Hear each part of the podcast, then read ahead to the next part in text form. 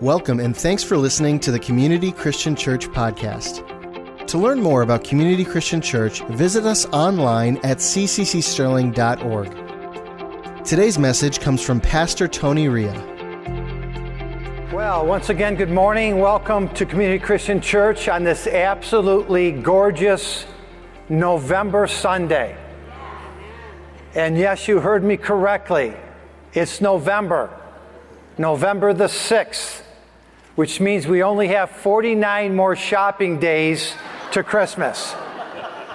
And when I said that, when I simply mentioned the word Christmas, the most wonderful time of the year, how many of you, especially the ladies, immediately groaned on the inside and felt that little flutter or sick feeling in the pit of your stomach? I know you did. Because Christmas, as wonderful as it is, it represents a lot of work. There's baking and cooking and cleaning, there's the decorating, maintaining the traditions, and of course, there's the shopping. Trying to find that perfect gift for everyone on your gift list, all the while trying to stay in budget so that you don't start the new year deep in debt. And then beyond the busyness of Christmas, there's some people that just simply dread the holidays. And for this group of people, Christmas is no fun at all. It stirs up painful memories, and it oftentimes intensifies sadness and disappointment.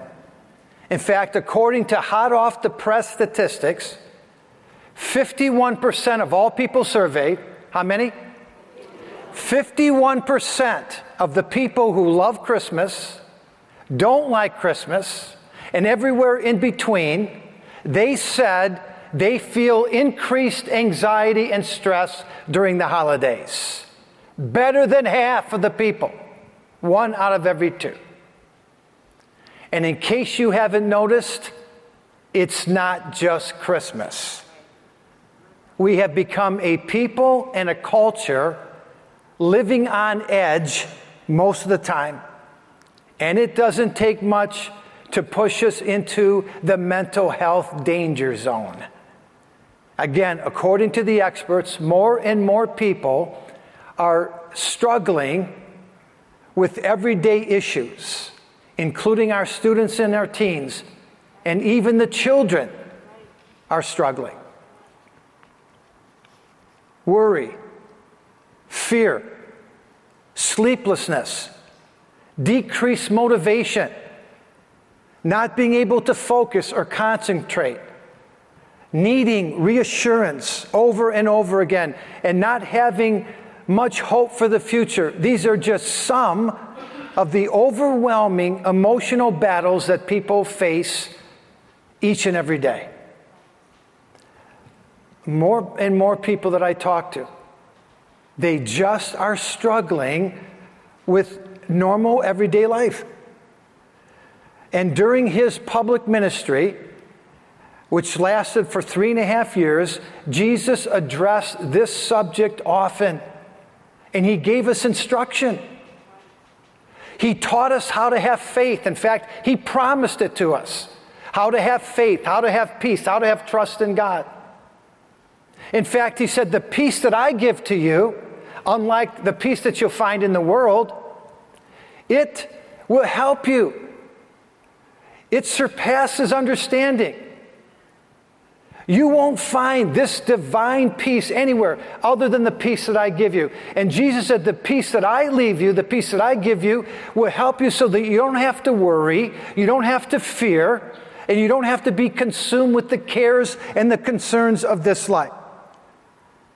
And so, if you find yourself dealing with mental health issues, maybe even taking medication uh, from time to time just to help you cope uh, with life, does that mean that you're being disobedient to the Word of God? With all of the instruction that Jesus gave to us, all of the commands, even those that we find in the Sermon on the Mount, as he talked about these things that we're going to face, having emotional pain and problems, is, is that a sin? I, want you to listen to me very carefully because there's a lot of controversy regarding this same issue. The answer to the question that I just asked is no. A resounding no. Anxiety, depression, despair, in and of itself, is not sin. And I know some of you who struggle in this regard, you have to put up with the devil lying to you and telling you that anxiety is a sign of weakness. And if you would just get your act together, you know, pull yourself up by your bootstraps, then maybe you wouldn't be in such bad shape. Maybe you could be a, a positive benefit to yourself, to your family, and to the kingdom of God. And chances are you've heard that from some other people as well. Maybe pastors and Christian leaders have echoed that same mindset. And I tell you, nothing could be further from the truth. This is not, from my perspective, what the Word of God teaches. And any impression that emotional pain is a sin or an act of disobedience, it undermines the heart of the gospel message. And how can I say that with such confidence? How can I be so adamant about that? Because when I read the scripture, I find that Christianity was birthed and it was established with physical suffering and emotional pain, including anxiety and despair. That was a part of the package. And if you can believe this, it happened to Jesus. Jesus experienced these kinds of emotions that I'm describing this morning. Jesus, the Son of God, the Savior of the world, and let's not forget the sinless one. The scripture tells us that he never sinned. Just a few hours before Jesus went to the cross, recorded in Matthew chapter 26, verses 36 through 38, here's what the Bible tells us. Then Jesus went with them, his disciples, to the olive grove or to the garden called Gethsemane. And Jesus said, Sit here while I go over there to pray. Jesus took Peter, James, and John, and he became anguished and distressed.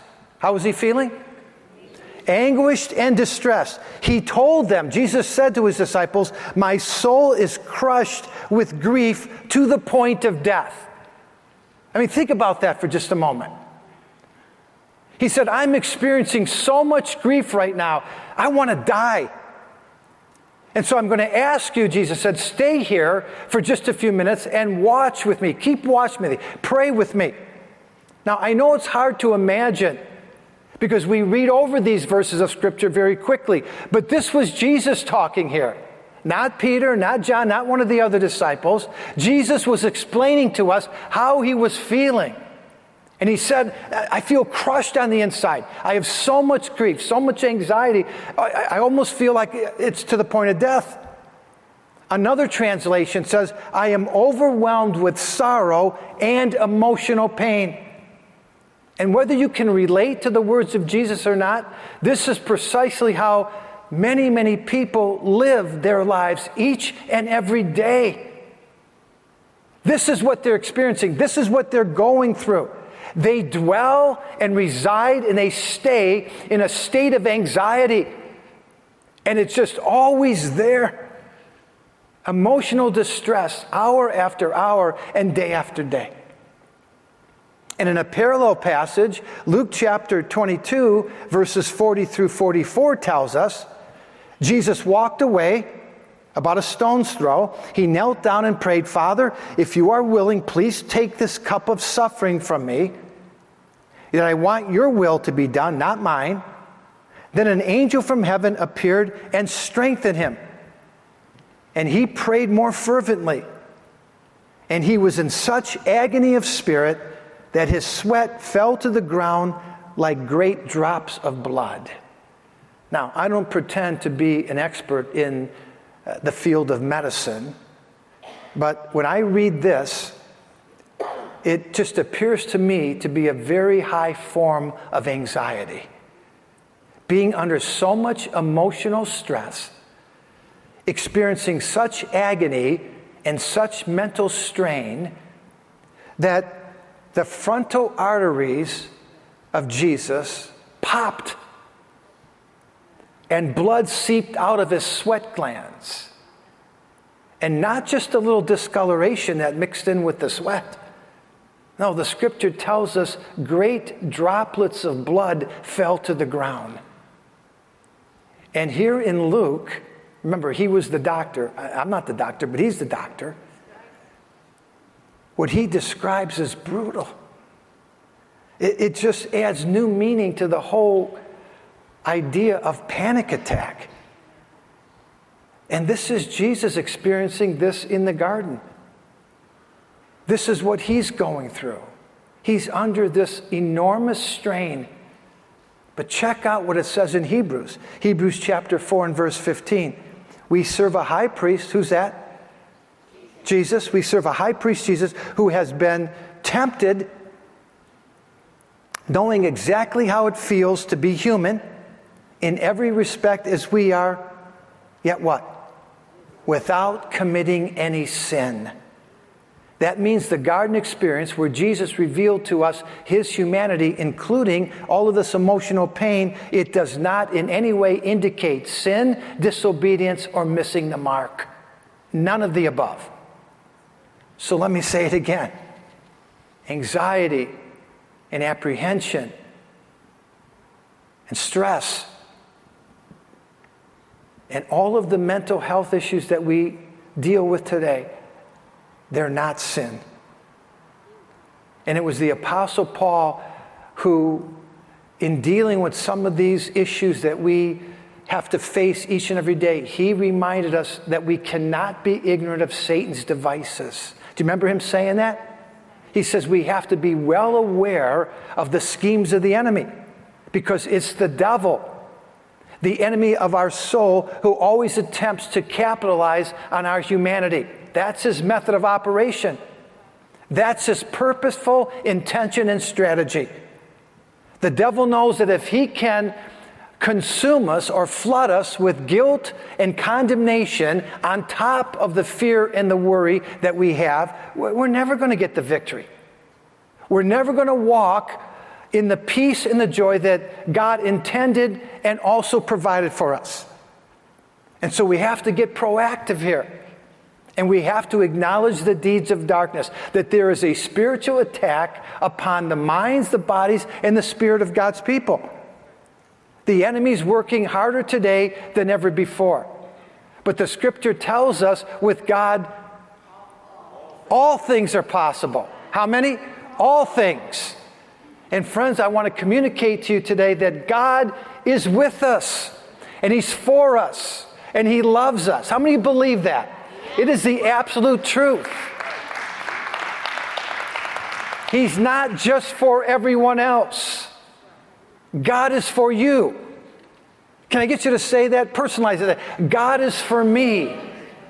God is with me. Say it. God loves me. Friend, it's the absolute truth.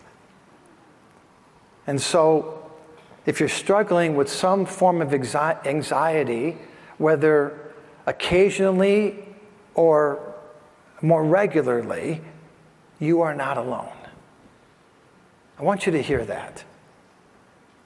If you find yourself, maybe even just recently, having a difficult time with your mental health, I, I want to say it again you're not alone.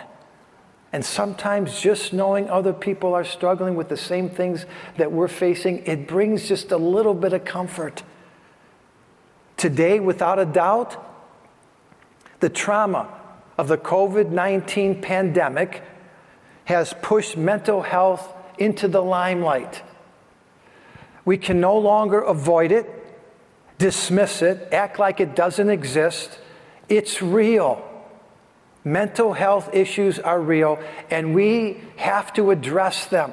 We, we have to be willing to talk about them. And this morning, I do not want to hash out past issues. I don't want to criticize or complain or second guess the choices and the decisions that were made in 2020. Instead of looking back, I want to look forward. And in so doing, I want to suggest ways that we can heal and recover uh, from post pandemic trauma. And in the process, become stronger emotionally and spiritually. This is my desire as we talk about these things this morning. I want us to be stronger. How many of you want that too? How many of you want to be strong in the Lord and in His mighty power? I sure do, and we need that today.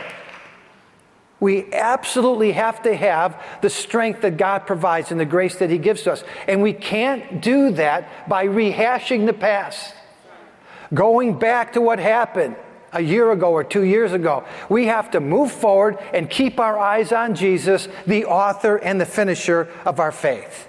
And check it out we're in it together. We're in it together.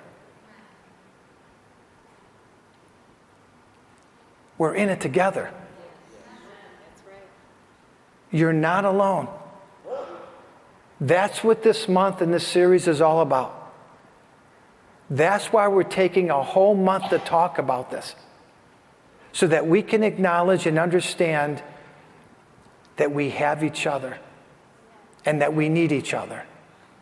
And you're going to hear these same themes all month long, and there might even be some carryover. That's not by accident. We're doing it on purpose. We want you to hear that we are in it together. That has been our main message and mantra for 30 years. We are in it together all the way. And during the pandemic, many of us had to do life alone. I'm going to tell you that we're not called to do life alone. Nobody is. Doing life alone, living life alone is opposite of being in it together. In it together means we share together. We talk together. We work through issues together. We don't have to try and resolve everything all by ourselves. But during the pandemic, for obvious reasons, we did some things alone. And we worked alone. And we went to school alone. Some of our loving family members died alone. Friends, that was tragic. Almost too difficult to even talk about. And for a while there, we couldn't even hug each other. Do you know how difficult it is for Christian Italians not to hug? I mean, it's just in our blood. We couldn't even shake hands. We couldn't be in the same location. Couldn't even see each other's face, full face. And friends, it messed us up. Again, if you ask me, this is just my humble opinion, but one of the very first actions that we need to take is to relearn what it means to connect with one another to reestablish our human relationships because that's how God called us to live. And we got away from it. And it was brutal. Now, just a couple of weeks ago, I was at the gas station pumping gas, and uh, I don't know if you've seen this. Uh, I guess it depends on which gas station you go to, but they have these little TV monitors now attached to the gas pumps. Have you seen that? And those uh, little monitors, they just spit out, you know, nonstop ads and communication and, and, you know, advertisement and commercials. Well, on this particular occasion, that little monitor, as I was pumping gas, it gave me the word of the day. And the word of the day was textlationship. It's an actual word, textlationship. And even if you've never heard that word before and you don't know what it means, it's not difficult to figure it out. A textlationship is a connection or association between two people that text message each other frequently, but rarely, if ever, interact with one another person to person. And please don't get me wrong, if there's anyone who loves text messaging, it's me. I'd rather text message than talk on the phone. And I do it constantly, every day, countless times during the day. In fact, I texted so much a couple of months ago that my thumbs locked up. And I had to get therapy. I can't text with my thumbs anymore. I have to use the finger, the old style. Nothing wrong with texting, but it doesn't replace face to face relationships. And unfortunately, post pandemic, textlationship has become a way of life, especially for the Gen Z population, those from the ages of 12 to 25. In fact, 76% of all Gen Zers they say that they prefer text messaging over every other form of communication. And the Zers, they conduct life through their phones. That's the way of life for them. They, they do most everything through text messaging. And again, you got to love the technology, but it can't take the place of our relationship with one another. Just a couple of months ago, uh, back in September, uh, we held a Community Christian Church men's event. We brought back a fan favorite, the chili cook off.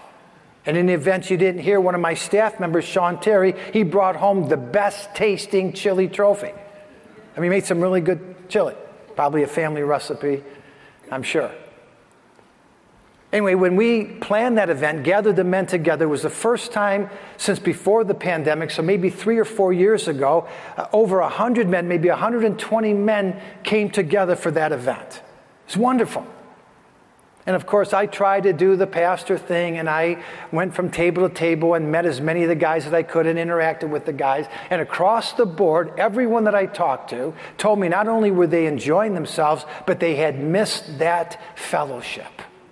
These are guys. Guys who are usually not that proficient at establishing relationship or letting you know their inner feelings.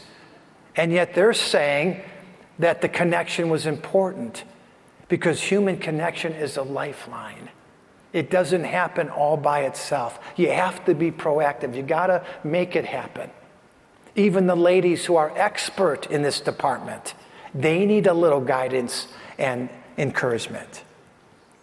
And quite honestly, I don't know of a better relationship model than the Community Christian Church Women's Ministry. Pastor Therese has been connecting ladies for over 30 years, and she's good at it.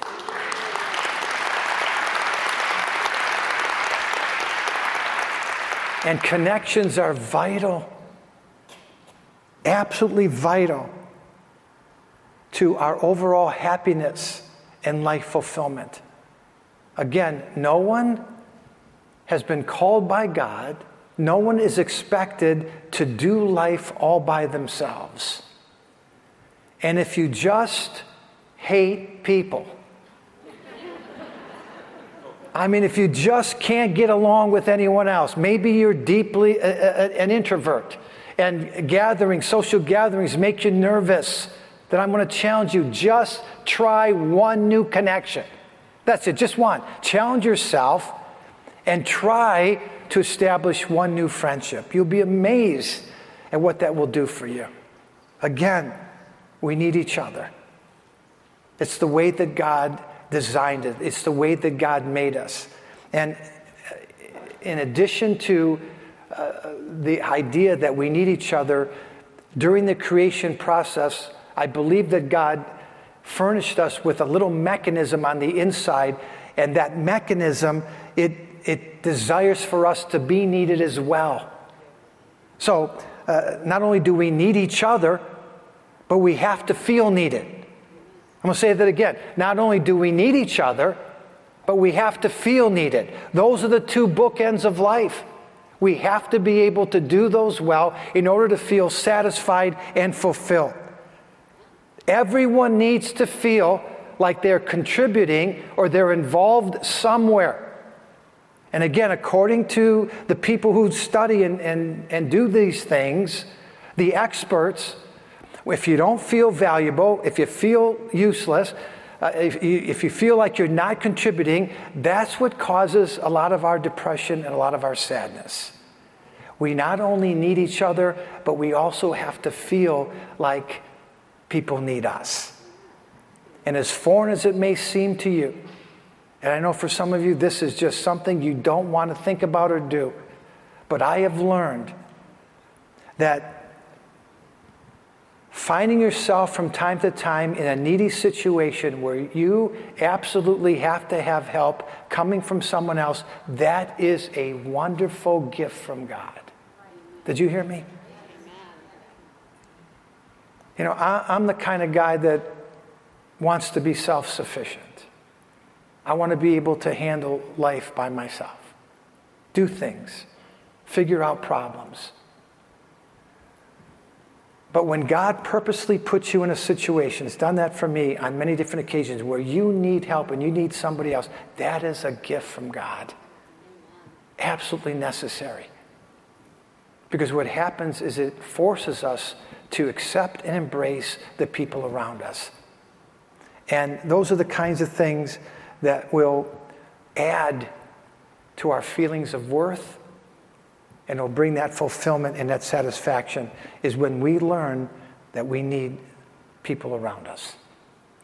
All right, just before we receive communion, make our way to the communion table, I'd like to tell you one last story. It's found in the Old Testament book of Exodus, Exodus chapter 17.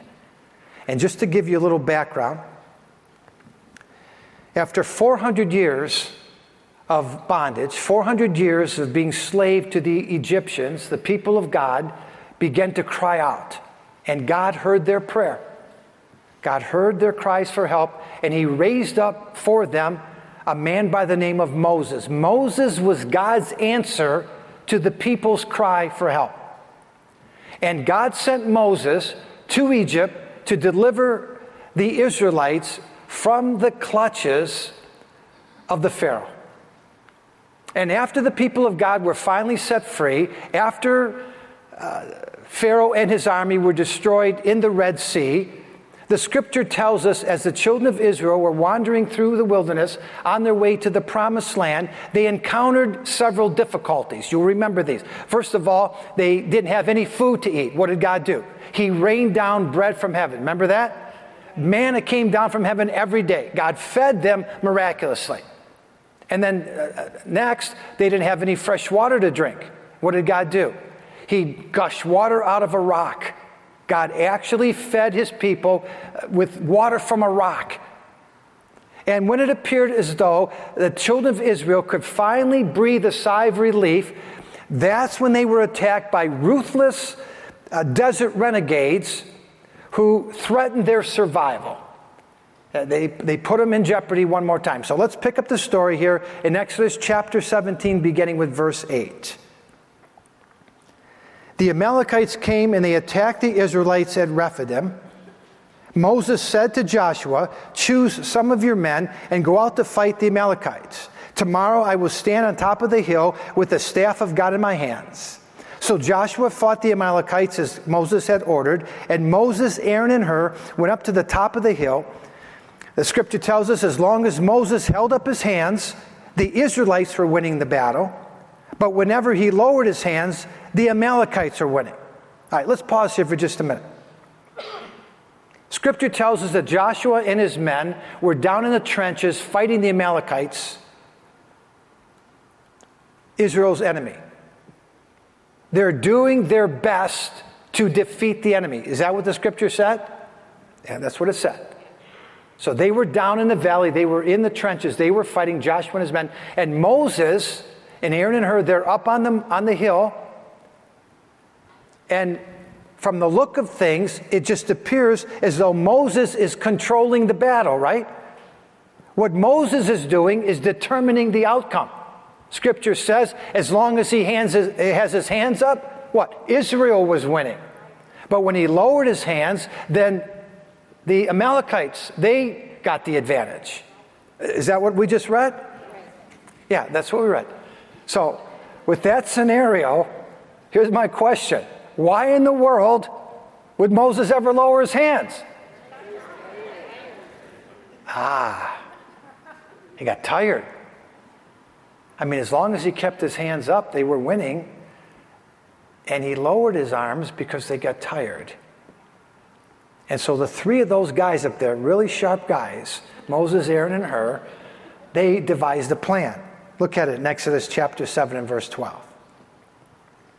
When Moses' hand grew tired, they took a stone.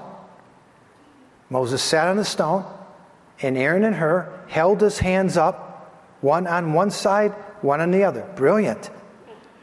So his hands, Moses' hands remained steady until sunset, and with his hands raised up, Joshua overcame the Amalekite army with the sword. Check this out. Then the Lord said to Moses, Write this on a scroll as something to be remembered. In other words, don't ever forget this. I want you to remember this. And Moses, make sure that Joshua hears. I want Joshua to hear it. I want Joshua to read it. I will completely blot out the name of Amalek from under heaven. I'm going to destroy your enemy. And he, and he says why in verse 16 because Joshua was a courageous commander who knew how to fight battles. No, because hands were lifted up to the throne of God. Why did God tell Moses to make sure that Joshua heard what he had to say? Because he wanted Joshua to know that hands were raised up on his behalf. Hands of prayer hands of praise, hands of support, hands of assistance. You see, it didn't matter how hard Joshua fought that battle. It didn't matter how hard he tried to beat the Amalekites and to win that war. God wanted him to know he was not going to be successful all by himself. God put him in a situation where the only way that he was going to win that battle is with help. And Moses, as long as he kept his hands up, as long as he supported that battle, Joshua was victorious. God wanted Joshua to know he needed help. And so do you. So do I. You see, we're in it together. We can't fight our battles all by ourselves. We can't keep them to ourselves. We can't uh, express to the people around us that everything's going great, but inside we're fighting this inner war. We have to be willing to look to God, trust God, but trust one another as well. Okay, let's just bow our heads and prepare for communion.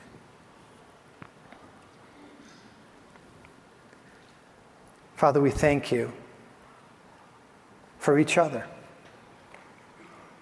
So often, Lord, we look to you, and rightly so and we're grateful for all that you do in our lives. We appreciate you so much, God. You entered into a covenant relationship with us, and you are for us and not against us. Lord, you make a way where there is no way. With you, all things are possible.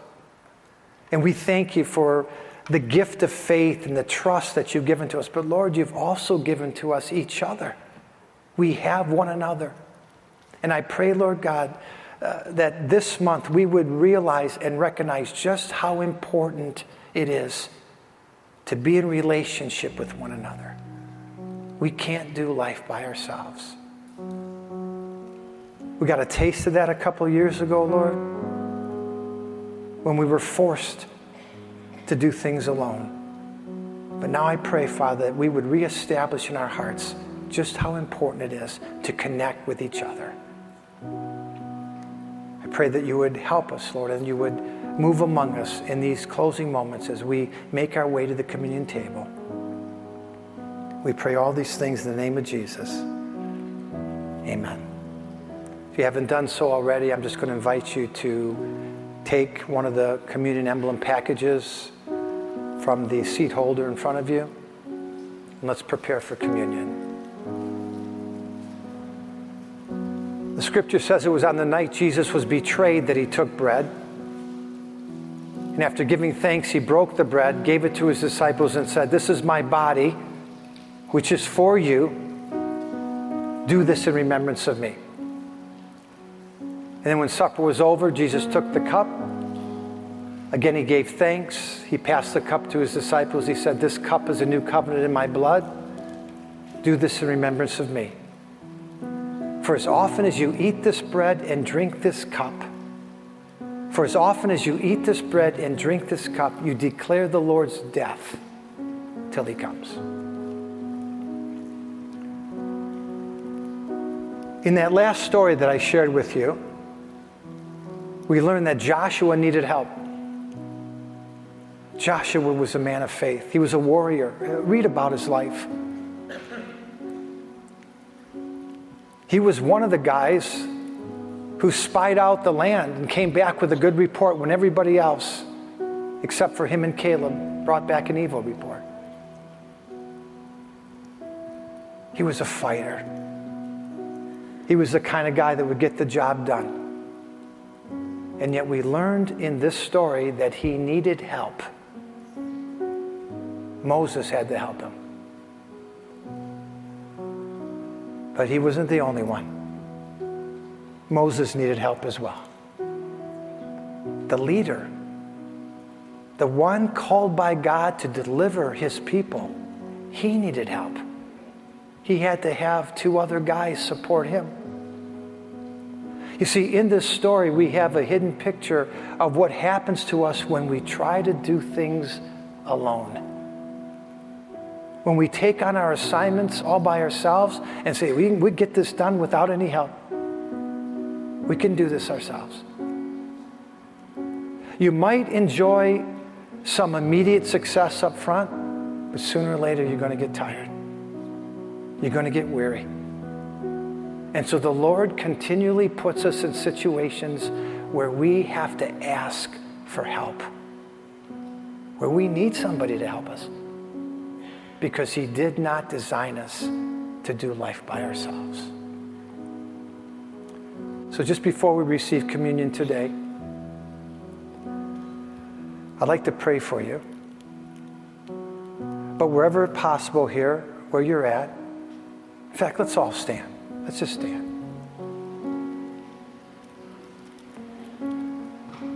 What I'm going to ask you to do is gently and appropriately lay your hand on the arm or the shoulder of the person next to you. So you have one, hand holding the cup, the other hand is reaching out. And this is a symbol of our connection with one another and a symbol of our strength. And we all need it, friends. And this in no way minimizes the power of what we're doing here during the communion time. Yes, Jesus went to the cross and died for us. Yes, he paid a huge price for our redemption. It was a tall price. And yes, he alone is our Savior and Lord. But he also gave us each other. And so, Father, we thank you. We thank you for the body ministry. We thank you, Lord, for feeling connected with each other. I pray, Lord God, that there would be no one in this place that would feel alone. With all of our mental stress issues, Lord, all of the anxieties, the trouble, the depression and sadness that's in the world today, I pray we would get a little boost, Lord, of encouragement right now to know that we have someone who's in our corner, someone who's supporting us, not just you, but a real life human being. I pray for those, Lord, who are struggling emotionally. I pray for those who are depressed, who sometimes can't make it through the day. Nobody knows, Lord. They put on a happy face, they put on a good front. Lord, I'm asking you by the power of your Spirit to flow among this body ministry today and bring healing to emotions and to souls, Lord God, to anguish. You know how it feels. Isaiah said, You carried all of our sorrows and all of our griefs. You did that because you love us with an everlasting love. And you gave us each other. You gave us the Holy Spirit. We learned that on Wednesday.